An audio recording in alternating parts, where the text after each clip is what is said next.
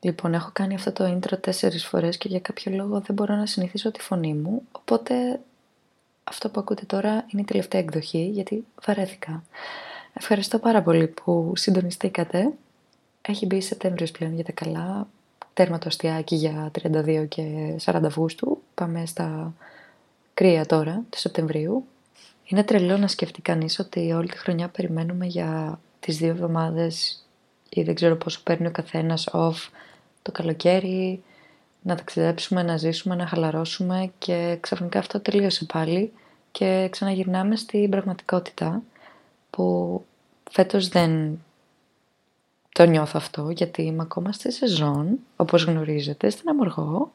Βέβαια δεν θα σας το κρύψω και εδώ έχουν ζωρίσει τα πράγματα, έχει μπει δυναμικά ο Σεπτέμβριος, Ξαφνικά τελείωσαν όλα, ξαφνικά έφυγαν οι κουλτουρίστες, ξαφνικά αποχαιρέτησα κόσμο που είχα έρθει πάρα πολύ κοντά, ξαφνικά μείναμε μόνο λίγοι πάλι και ξαφνικά μπήκε το κρύο του Μαΐου που είχαμε βιώσει εδώ πέρα.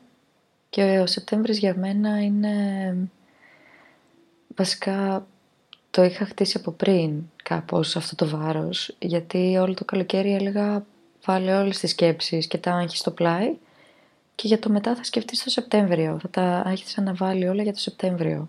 Και έσκασε μύτη ο Σεπτέμβριος από το πουθενά, χωρίς προειδοποίηση. Και η αλήθεια είναι ότι κάποιες κρίσεις τις έχω πάθει, όχι τρελές όμως, γιατί γνώρισα μια άλλη πτυχή του εαυτού μου αυτό το καλοκαίρι που θα αναλύσω, μια πιο χαλαρή, μια πιο αισιόδοξη θα έλεγα, οπότε είμαι ok για τώρα. Μόλις είχα και το πρώτο session ξανά με την ψυχολόγο μου, μετά από ένα μισή μήνα και διάλειμμα, γιατί όντως είχα φτάσει σε ένα σημείο να είμαι καλά και εκείνη θα έκανε εννοείται ένα διάλειμμα. Και νιώθω ότι δεν την χρειαζόμουν τη στιγμή που της είπα να κάνουμε το stop. Και τώρα συνειδητοποιώ ότι πραγματικά δεν μπορούσα να εξηγήσω, όχι μόνο σε αυτήν και σε άτομα που δεν ήταν εδώ μαζί μου αυτό το καλοκαίρι, τι βίωσα εδώ πέρα. Ήταν κάτι εξωπραγματικό. Θα το περιγράψω σαν όνειρο. Μπήκα σε μια άλλη φούσκα, μάλλον ένα παράλληλο σύμπαν, δεν ξέρω. Στο τελευταίο podcast επεισόδιο και ας είχα ηχογραφήσει από εδώ, δεν ήμουν τόσο ήρεμη, είχε γίνει κάτι εκείνη την περίοδο που μου είχε κάνει έξαλλη. Ε, εγώ άφησα τον εαυτό μου να φτάσει σε αυτό το σημείο, με είχε πάρει από κάτω αρκετά. Αλλά τώρα το κοιτάω από μακριά και είμαι στο σημείο που έχω φτάσει και απλά κάνω έναν αναλογισμό αυτού του καλοκαιριού και είμαι ευγνώμων για όλες τις στιγμές που υπήρξαν, είτε μου δίδαξαν κάτι, που αυτό το έχω μάθει με το δύσκολο τρόπο στη ζωή μου, ότι κάτι θα γίνει για κάποιο λόγο. Να ξεκαθαρίσω ότι ήταν η πρώτη μου σεζόν και η πρώτη φορά στην Αμοργό σαν νησί, που μου είχαν πει ότι η Αμοργός έχει πολύ μεγάλη ενέργεια, πολύ δυνατή, μερικές φορές βαριά ίσως για κάποιους, αλλά αν το βρεις μέσα σου και το κυνηγήσεις ή είσαι καλά μέσα σου, θέλει να σε βοηθήσει και όντως με έχει βοηθήσει. Πριν έρθω εδώ το Μάιο, θυμάμαι, είχα περάσει ένα πάρα πολύ δύσκολο μήνα. Ήμουνα πολύ περίεργα και με άλλους, με λόγω άλλων ίσως και κυρίως λόγω του εαυτού μου που βάζω όλη αυτή την πίεση και δημιουργώ αυτό το άγχος που δεν πρέπει να υπάρχει στο κεφάλι μου. Καταρχάς είχα άγχος για το ότι θα έρθω εδώ μόνη, που δεν είναι κάτι πρωτόγνωρο για μένα. Το έχω κάνει άπειρες φορές να φύγω από το σπίτι μου και να πάω κάπου μόνη για αρκετό καιρό. Δεν ήξερα πώς θα μου πέσει το 7 στα 7 όλο το καλοκαίρι. Πολύ δύσκολο. Δηλαδή το σκεφτόμουν πριν και έλεγα πώς θα βγει. Μετά σκεφτόμουν το μετά. Δηλαδή παράτησα μια δουλειά, να έρθω σε ζών και μετά θα με ξαναπάρουν πίσω. Θα βρω κάτι άλλο. Θα θέλω κάτι άλλο. Υπάρχει και μια Αμερική στη μέση ακόμα που περιμένω τη βίζα μου και δεν ήξερα πότε θα βγει. Και λέω, φαντάσου να μου στείλουμε στο καλοκαίρι. Πρέπει να πάω στην πρεσβεία τώρα και εγώ να μην μπορώ. Και ορκίζομαι με το που ήρθα εδώ την πρώτη μέρα, πρώτη φουλ μέρα, ένιωσα σαν να έχω ελαφρύνει τέσσερα κιλά. Ένιωθα τόσο χαλαρή, τόσο αισιόδοξη για όλο αυτό. Ε, και σιγά σιγά μου ανοίχτηκε ακόμα παραπάνω. Θυμάμαι τις πρώτες φορές που πήγα για μπάνιο που ήταν άδεια η θάλασσα και έλεγα πω, πω αυτή θα είναι η καθημερινότητά μου. Θα ενωθώ με το στοιχείο μου το νερό ουσιαστικά πάλι ξανά. Άρχισαν τα meditation, οι ευγνωμοσύνες. Στην αρχή είχα περάσει μια φάση που ήθελα να είμαι μόνη μου, να τα βρω λίγο με τον εαυτό μου, να ηρεμήσω. Οπότε ήταν καλό που υπήρξε αυτό το στάδιο και μετά σιγά σιγά όταν ερχόταν ε, και άλλος κόσμος για δουλειά εδώ και άρχισα να δένομαι με άτομα, το εκτίμησα κι άλλο τότε, γιατί είχα ηρεμήσει κι εγώ μέσα μου. Δεν ξέρω από πού να πρωτοξεκινήσω αλήθεια με όλα αυτά που συνέβησαν. Όχι μόνο συμβάντα, μικρές στιγμές. Καταρχάς να πω ότι ερωτεύτηκα. Ερωτεύτηκα ακραία το τόπο και συναισθήματα, ερωτεύτηκα τοπία, ερωτεύτηκα τη φύση, ερωτεύτηκα ανθρώπους, πλατωνικά και μη. Και είναι πάρα πολύ ωραίο να αισθάνεσαι γιατί έχω περάσει περίοδο απάθειας στο παρελθόν, πολύ μεγάλη και πολύ ακραία. Και ήρθα εδώ και νιώθω ότι ξεκλειδώθηκα. Βασικά έχω να λέω ότι από τότε που σταμάτησα τον πρωταθλητισμό και είχα συνδέσει το, την κολύμβηση με την ταυτότητά μου ότι είμαι περήφανη για αυτό που κάνω, κάνω κάτι καλά, είμαι αυτό. Έψαχνα να βρω την Ηλιάνα που είχα χάσει και δεν ήξερα πώς. Ήταν πολύ χαμένη κάπου βαθιά. Και τώρα βρίσκω μια Ηλιάνα καινούρια και την αγαπάω ακόμα περισσότερο. Είναι πολύ μελό όλο αυτό που λέω, αλλά ισχύει. Και πόσες φορές ξεχνάμε να είμαστε ευγνώμων για πράγματα ή μικρές στιγμές θυμάμαι μια μέρα είχαμε μια συζήτηση με τα παιδιά. Τώρα δεν υπάρχει, όπως καταλάβατε, συνειρμό σε αυτό το επεισόδιο, τι να είναι. Που ρώτησα τι θα αλλάζατε; Ποια η συμπεριφορά σας, κάποιο συμβάν στη ζωή σας παλιά; Και εγώ με σιγουριά θα πω ότι υπήρχαν στιγμές που δεν τις ευχαριστήθηκα όσο έπρεπε. Δηλαδή, παράδειγμα, στους αγώνες, ωραία. Μπορεί να πήγαινα σε κάτι αγώνες και να κατέβαζα το χρόνο μου και να μην ήταν αυτό που ήθελα να κάνω για αυτό που περίμενα και να μην χαιρόμουν, να μην το πανηγύριζα ποτέ. Και αυτό πάει στράφη, γιατί εμένα τώρα αυτό μου μένει, ότι πω πω είχα καταφέρει αυτό. Δεν έχει σημασία που δεν είχα πάει κάτι κλάσματα πιο κάτω, Klein. Τώρα τι σας λέω. Αλλά και εδώ στιγμές που αφέθηκα, είπα ναι σε πράγματα, βίωσα μια υπέροχη Ανατολή, μια υπέροχη, ένα υπέροχο ηλιοβασίλεμα και μια υπέροχη παντσέλινο. Μόνο και μόνο γιατί είπα ένα αυθόρμητο ναι, χωρίς να σκέφτομαι ότι ναι, αλλά πρέπει να κοιμηθώ γιατί έχω δουλειά. Δεν έκανα υπερβολές εννοείται, γιατί δεν γίνεται να τα ζούμε και όλα. Αυτό το fear of missing out είναι όντως σύνδρομος, είναι χάλια. Αλλά έζησα τέτοιες στιγμές αυθόρμητες που μου πρόσφεραν τόσα πολλά και έχουν χαραχτεί τόσο βαθιά μέσα μου. Εννοείται ότι υπήρχαν και στιγμές που παρασκεφτόμουν πράγματα υπερανέλεια, είχα περάσει και μήνυ επεισόδια κατάθλιψης, αλλά πώς γίνεται να περάσει ένα μήνυ επεισόδιο κατάθλιψης όταν μπορείς να πας στη θάλασσα κάθε μέρα και να συναστρεφείς με ωραίο κόσμο κάθε μέρα. Και έχω να το λέω ότι νομίζω αυτό το νησί τραβάει ωραίο κόσμο γενικά. Δεν θα τραβήξει κάποιον Εντάξει, σίγουρα θα έρθουν και οι στριμμένοι άνθρωποι. Αλλά όσοι δούλευαν εδώ ήταν παιδιά διαμάδια με αυτούς που ήρθα κοντά τουλάχιστον. Και είναι τρελό να σκεφτείς ότι μπορεί κάποιος να μην τους ξαναδώ ποτέ. Ή άμα ξαναβρεθούμε να μην είμαστε το ίδιο. Δηλαδή, φαντάσου να κάνουμε ένα reunion στην Αθήνα και να είναι όλοι τόσο διαφορετικοί. Να μας έχει ρουφήξει πάλι αυτό. Την Αθήνα τώρα αυτή τη στιγμή να μ' αρέσει γενικά.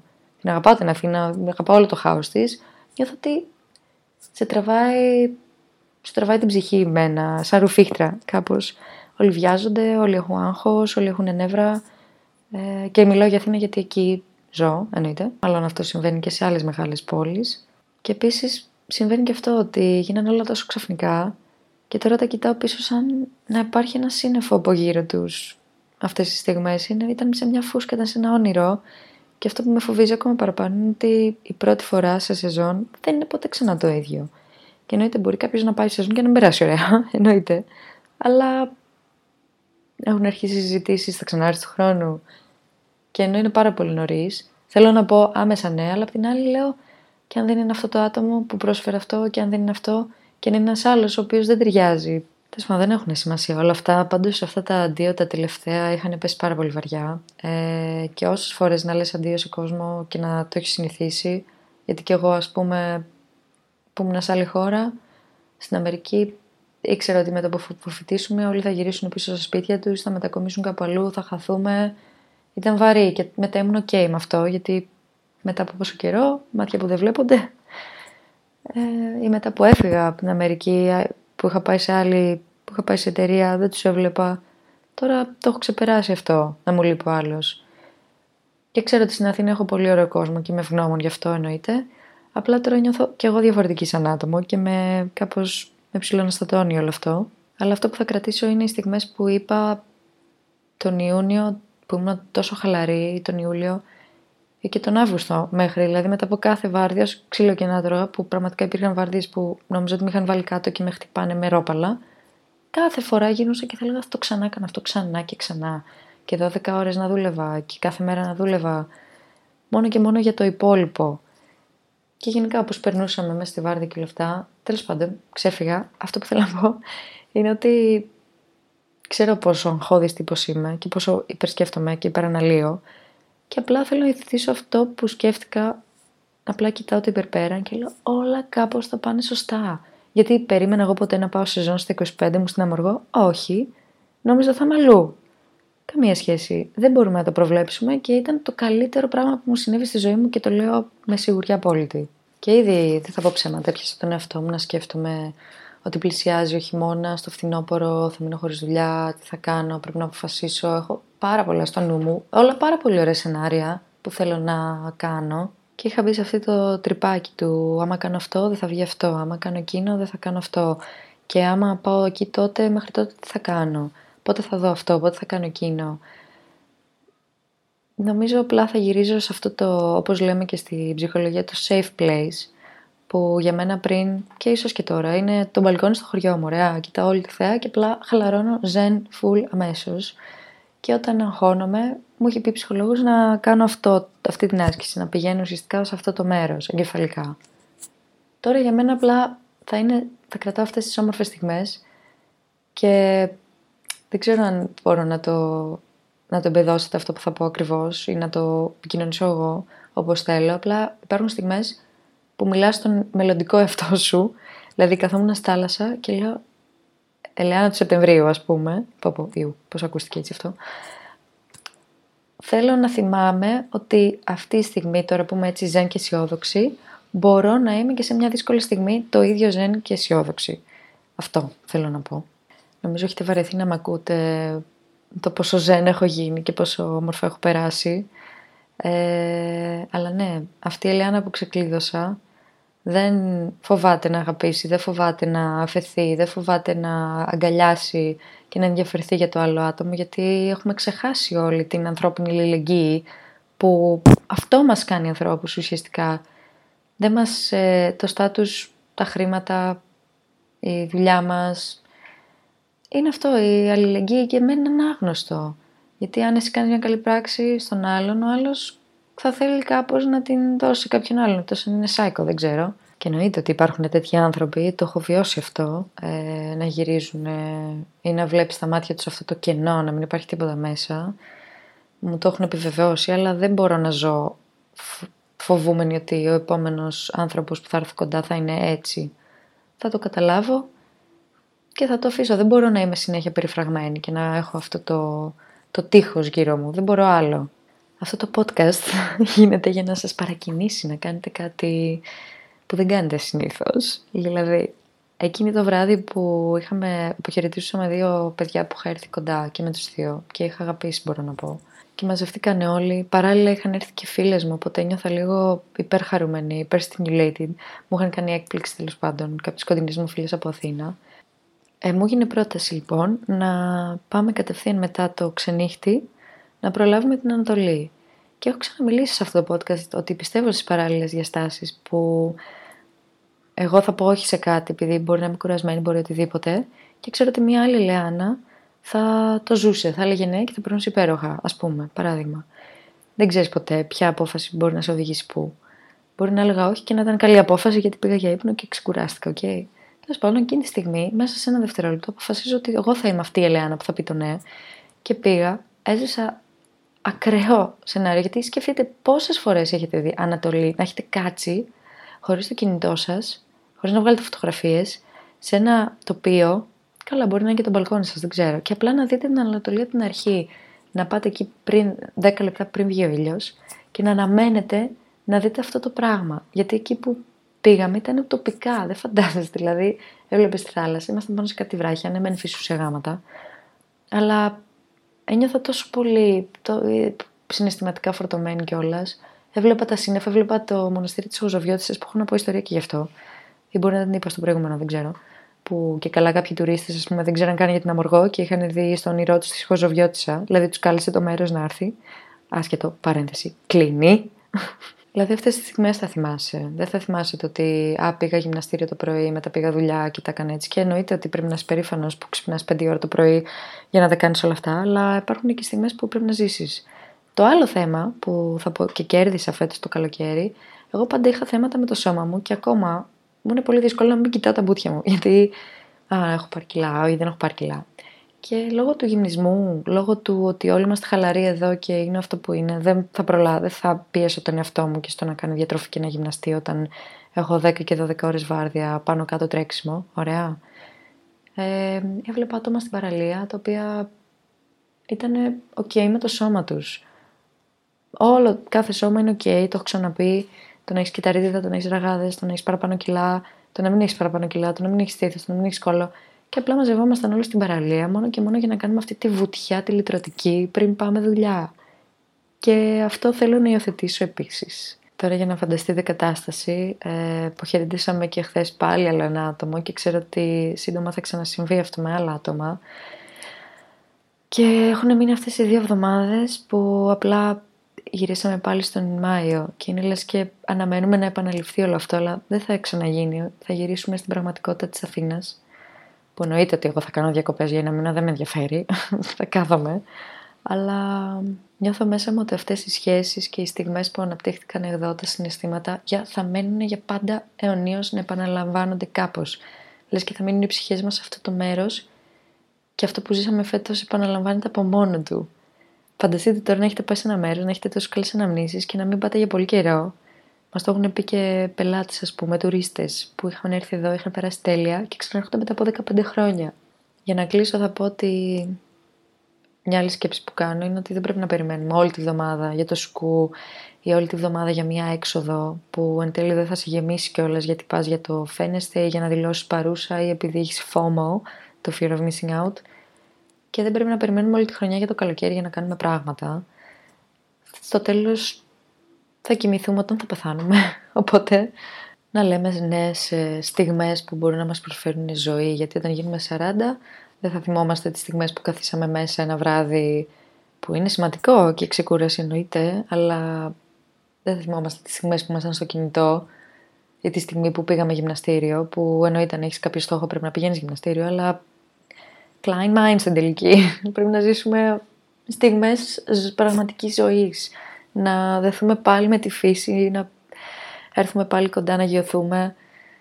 Το άλλο που μου είχε συμβεί που δεν είχα κινητό για δύο εβδομάδες ήταν ότι καλύτερο. Βέβαια δεν είχα ξυπνητήρια από τη μία, αλλά από την άλλη ήξερα ότι κάποτε θα ξυπνήσω, θα πάω να βρω τα παιδιά που μάλλον όλοι ξυπνούσαμε την ίδια ώρα.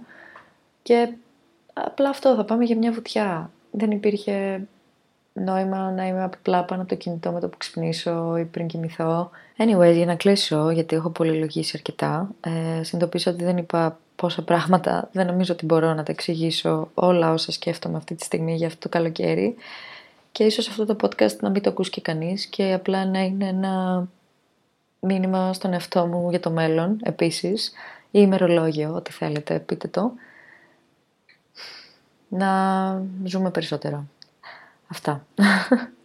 και να είμαστε ευγνώμων. Ξανακαταλήγουμε εκεί. Ανυπομονώ λοιπόν να ξαναδώ άτομα που έζησε εδώ, να τα δω με μια άλλη όψη. Μπορεί να τους δω πιο αγχωμένους, μπορεί να τους δω πιο απεσιόδοξους, μπορεί να τους δω αλλού, μπορεί να τους δω αφοσιωμένους σε, σε μια άλλη δουλειά ή κάτι. Ανυπομονώ να δω πώς έχουν αλλάξει. Ανυπομονώ να δω τους φίλους μου που έχω παρατήσει στην Αθήνα εδώ και πάρα πολύ καιρό και έχω που ξενοδεί. Ανυπομονώ να κάνω απλά μια βόλτα μόνη μου στο κέντρο. Αυτά. Σας φιλώ. Ευχαριστώ που σπαταλήσατε 20 λεπτά από το χρόνο σας για να ακούσετε εμένα να μιλάω για ό,τι να είναι. Και ελπίζω κάποια στιγμή στη ζωή σας να ζήσετε κι εσείς αυτό που έζησα. Φιλάκια!